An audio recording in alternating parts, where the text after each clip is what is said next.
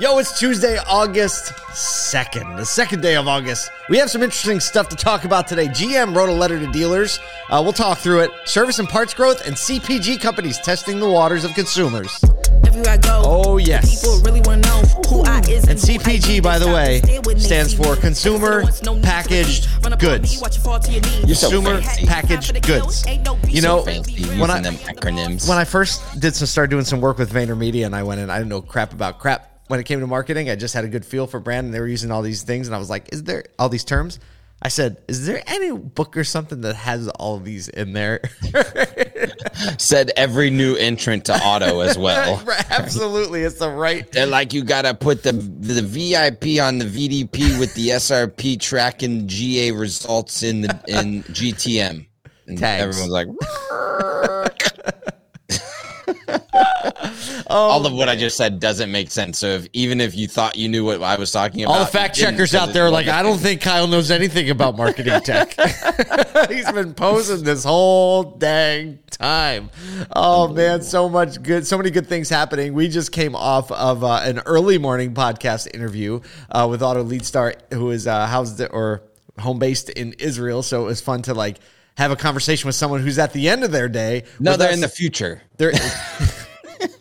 If only we would have talked to them 2 days ago, we could have got that lottery ticket number. That 1.2 billion. We did, we had a conversation yesterday for the Auto Collabs podcast with Steve Greenfield, and I have to say it was probably one of the my favorite interviews ever. I will put that up there. And I've interviewed a lot of people. Without a doubt. And there was something so fulfilling about the conversation. Number one, I didn't know his origin story. You're going to have to listen to Auto Collabs spoilers. To get it. You have to listen to Auto Collabs when we drop it. It's going to release this week. If you go to Auto Collabs, collabs.com, it'll link you up to all your platforms, or you just search it on Spotify or iTunes. And we talked about Steve Greenfield's origin story. Just to toss this out there, Steve Greenfield. Here come the spoilers. Right? Steve Greenfield was the originator of the pyramid scheme in auto. Just like I'm gonna throw that out. Oh man, that's gonna make some good content right there. And so you have to listen to it. Not only is it fun to listen to his origin story, but he is one of the most insightful people and the most thoughtful people that when it comes to what is over the horizon. His Automotive Ventures Auto Intel Report is outstanding. It dropped this morning. You can get it at automotiveventures.com. Not sponsored at all. Just we really want more people to read it because it's good for everybody. And so we'll talk about that as well. But yeah, just had me, that podcast, this one. I'm just so excited that we're getting to talk to all of these people like rapid fire because ASOTU Con is coming up. And a lot of these people are going to be at ASOTU Con in person, and it's just spurring on this level of conversation. I've literally never had this many conversations around automotive, and that might be hard to believe ever at this velocity in my life. It's super fun because as you have, and this is what I love about what we're doing with ASOTU Con, as you have conversations and people ask questions, being okay, like having here's the ground stuff. This is the stuff that I fully believe in and that I know and that I've decided on. But then there are things that even as we have conversations, we're like, that's a recontextualization of that we might need to consider. And so like all of these podcasts, all these conversations, the text, the conversations is like, hey, there's a new consideration. Yeah, we probably need to bring that into the fold. Oh, there's a new way to look at that. And it's been encouraging to me to just like personally, just literally personally, not even as an associate partner, is just, hey, I'm having just these reinvigorated thoughts around how we encourage and energize the entire industry. Absolutely. And the momentum is building. If you don't have tickets and you can be there, ASOTUCon.com. We have a lot of links these days. ASOTUCon.com. We still have tickets left. We hope you will join us September 11th through the 13th. And even if you can't attend the whole conference, even if you just work at a dealership and you're not like manager level where they'll send you to a conference, we're doing a Monday night event that is free for anyone in automotive. It's going to have entertainment and a band. And if you work at a dealership, we're letting you in for free. So if you want to drive in, fly in, walk in, however you want to get there, you'll be our guest for the night as the whole industry gets to do something together, regardless of whether or not you can pay or get the time off to go to the conference. Let's get into some news. Let's get into the show. And there's We'll just say that there are some ruffled feathers around the automotive industry right now. That'd be funny if you could walk around the industry and you could have a visual identification of who has their feathers ruffled, right? They're just like some ruffled feathers because they'd be everywhere. Yeah. They'd be literally everywhere. So GM last Friday actually sent a notice to all of their dealers that in just a couple of days, they'd be receiving more post-sale guidelines that they're going to have to pass on to consumers. And there was a little bit of question on exactly what those post-sale guidelines were going to be in a letter to all of those GM dealers. The company stated. Can I just say something? I've always wanted to say this. ASOTU has obtained a copy of the letter. Okay, I just always wanted to say that. So essentially what originally came out was just, hey, there are going to be barring and limiting on certain warranties and changing the ability for people to sell vehicles post-sale from the originating dealer, and that what they're trying to do here, in their words, these changes are being implemented to ensure an exemplary customer experience, to ensure our brands remain strong, and to help prioritize ownership by brand enthusiasts and loyal customers. These changes would not impact product recalls in any way. So the products that are being impacted by changes that we just found out yesterday exactly what those changes are the 23-year Cadillac Escalade V, the Chevy Corvette Z06, and the GMC Hummer EV, both the SUT and the SUV. So what came out yesterday and what we just shown on the screen, and we can throw it up again, is the note that on these particular vehicles, these three model lines, that if a vehicle is resold in the very first year, now this is not to the dealers, this is to the actual customer. If the vehicle is sold in the first year, they would not be eligible in the future to place reservations on models that come out. So now you're barred from ever doing that again with the brand. The vehicle will be stripped of its bumper-to-bumper warranty, not including the battery warranties, but including everything else. The battery stays included? So the battery stays included, but everything else is not included. Wow, really interesting.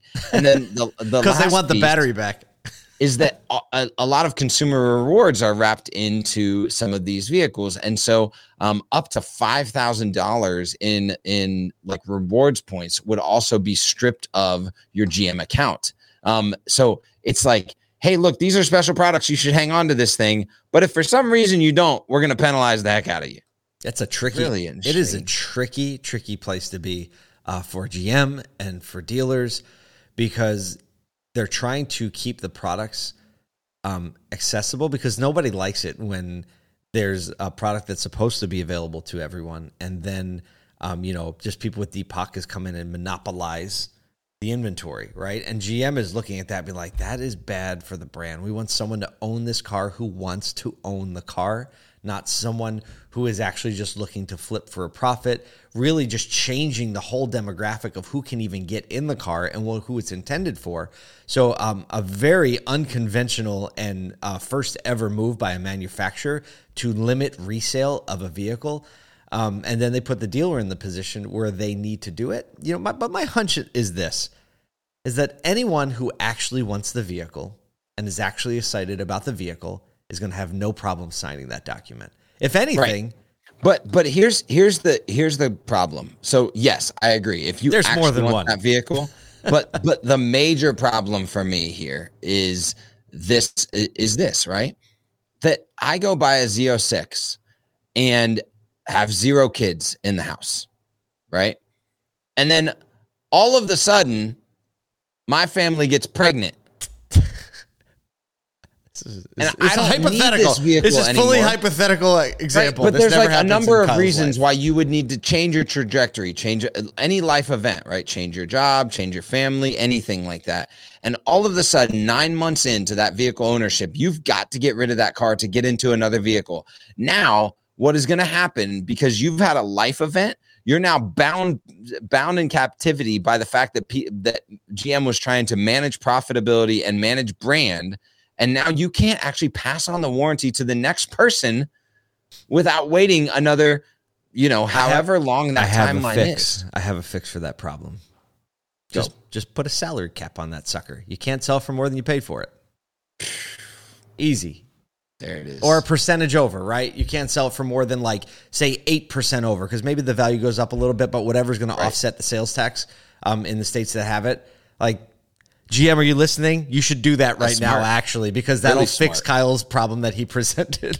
All right, what other problems? What other problems? No, well, but that's real. It's it's so odd to you don't. What else do you buy with handcuffs? Nothing. I can't think of a single thing. Nothing. I can't think of a single thing. Actually, I think people make, this is what's crazy. People make livings all over the place. I mean, this is what eBay is for. Buying cheap, selling high. No, right? Kyle, that's what NFTs are for. We all know that's what NFTs are for. That's what the market does is you try and buy cheap, sell high. Market demand. But that's an interesting, like a hardship. And who wants to have to apply for like some kind of hardship exemption? Like you feel like a doof. Right. And so for dealers, I think just like any situation that is complex to communicate about, I do think this presents dealers with an option to increase the depth of their relationship with their customers. Every time something is challenging, guess what? If you lean in and lead with empathy, listen, communicate well, I think you're on the winning side of it. And I think, you know, the vehicles that were mentioned, you're going to have, aside from the people that are just in it to flip it, the people that are actually in it to drive it, I think it'll actually be a pretty smooth conversation, and if anything else, it'll get some conversation going in some way. And some people might even appreciate it, right? Because they want the vehicle value to stay high and the brand to stay strong and all of those things that, like, if they're owning the vehicle, they want the same thing that the brand wants out of that vehicle ownership experience. Yep. Speaking of ownership experience, stop. Segway time. It's good. I didn't even know that was coming. It was that just hit me right in the face, and I was like, yes, here we go.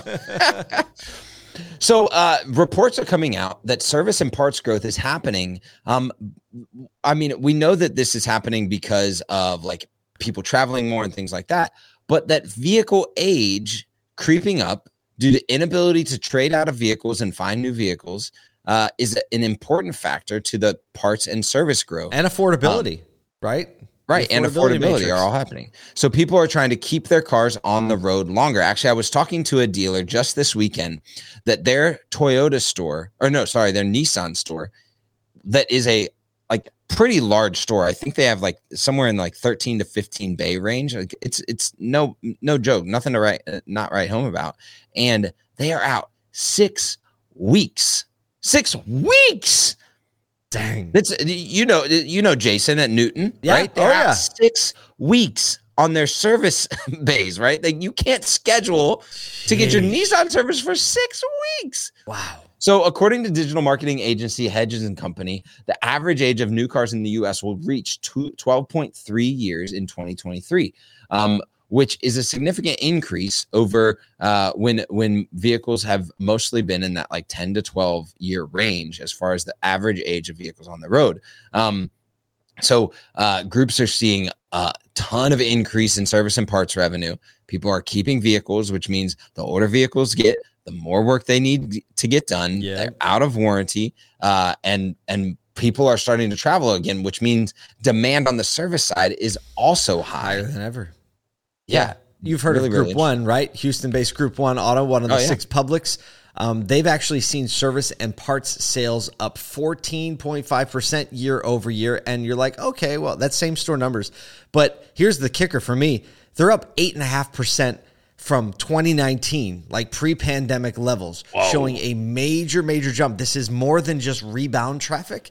And so they're actually shifting their parts and schedule services back to a 4-day work week model. Before the pandemic, we were hearing so much across HR conversations and service efficiency conversations about this 4-day work week where techs work 4 10s. And what that actually does is frees up more capacity. You can add shifts because now you only have people in the store for 4. It really is about body count and bay count. And so they're shifting back to 4-day work weeks. They're opening up more shifts, which means more bay space. And also they said it's opening up broader service hours, which makes consumers happy. So like they're responding to the service. And what I love about this whole movement, service is something that dealers can control. Yes. Right? That is a control of the controllables without a doubt. You know, just back to Steve Greenfield yesterday and the conversation. All roads lead back to Steve Greenfield. All roads lean back. Is him and his dealer fund is looking particularly for companies that are working on hiring, retaining, training, and creating efficiencies within the service department. Yep. So top dealers in the country are saying, like, we need help with this. This is a reality. This is going to be a reality long into the future. And especially in any level of direct to consumer model, this is the control your controllables. Like, this is actually what, like, of everything that Jim Farley is saying, he's saying we can't handle the service side of things. Yes.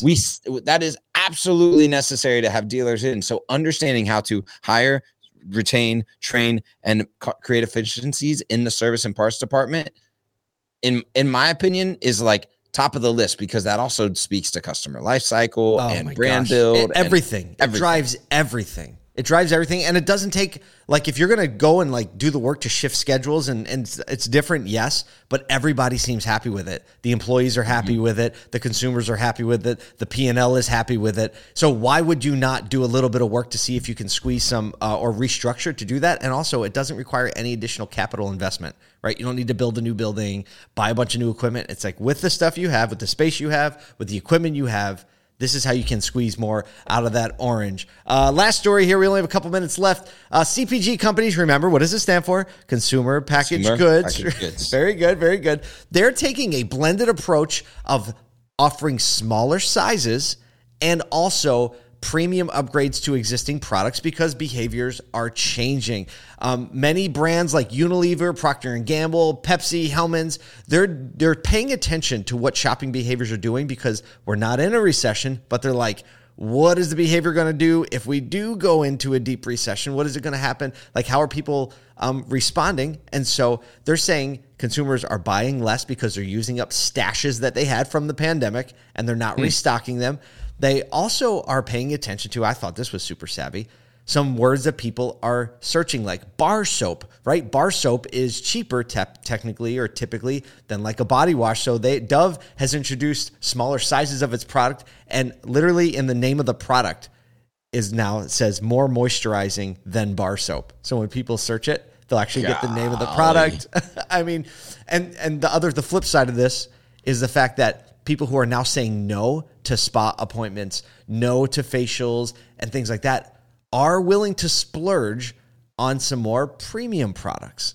So they're starting to up the premium products as well. So it's like this weird dichotomy of like smaller sizes of existing products and more premium products on the market, to what they call, get this, the lipstick effect.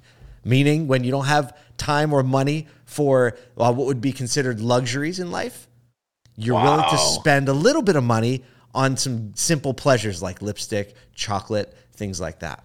So talk about consumer mindset shifting and like what consumer goods servicers are doing. Like, what does this tell you about the consumer, right?